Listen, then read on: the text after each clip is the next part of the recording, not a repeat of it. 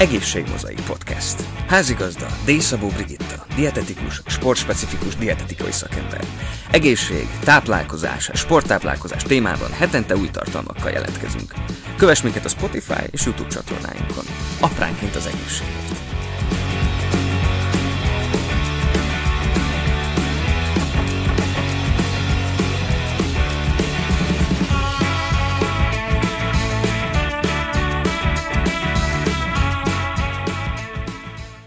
Szeretettel köszöntöm a kedves hallgatókat! Dormáné Szavó Brigitta vagyok, dietetikus, sportspecifikus dietetikai szakember. Az Egészség Mozai Podcast mai adásában a rostok táplálkozás élettani szerepéről lesz szó. A diétás rostok fontos szerepet játszanak a megfelelő bélműködés fenntartásában, a vércukorszint szabályozásában, a vérzsír értékek csökkentésében.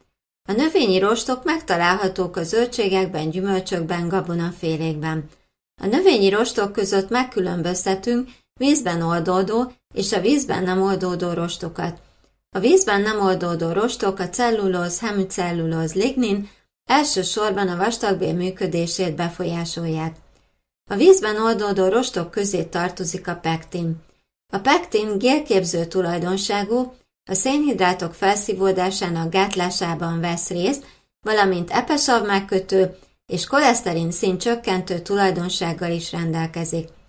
A pektinben gazdag étrend, hámozott alma, sárgarépa, bírsalma kedvezően alkalmazható gyulladásos bélbetegségekben.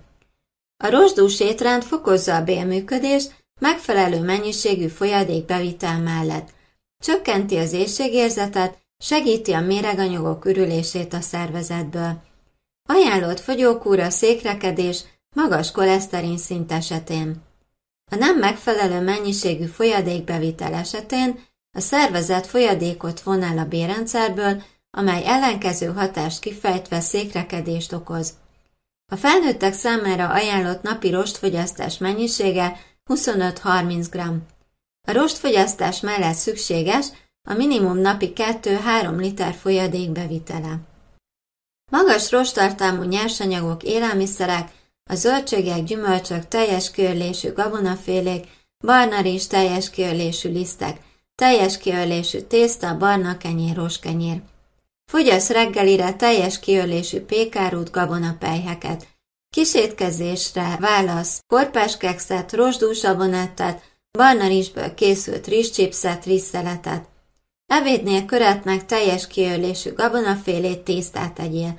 Fogyasz naponta legalább 3-4 alkalommal zöldséget, gyümölcsöt, nyers saláta, főzelék, párolt zöldség ivólé formájában. A megfelelő mennyiségű napi rostbevitel segíti az egyenletes vércukorszint fenntartását, csökkenti az érségérzetet, növeli a jó érzetét, segíti az egészséges bélműködést. Megfelelő mennyiségű napi folyadékbevitel mellett a rostfogyasztás csökkenti számos betegség, például az elhízás, a diabétesz, a székrekedés, a vastagbél daganat kialakulásának kockázatát. Figyelj a szervezeted egészséges működésére. Köszönöm, ha a további adásaim is figyelemmel kíséred. Kövess engem a Spotify és YouTube csatornáimon, valamint az egészségdietetika.hu per podcast oldalon.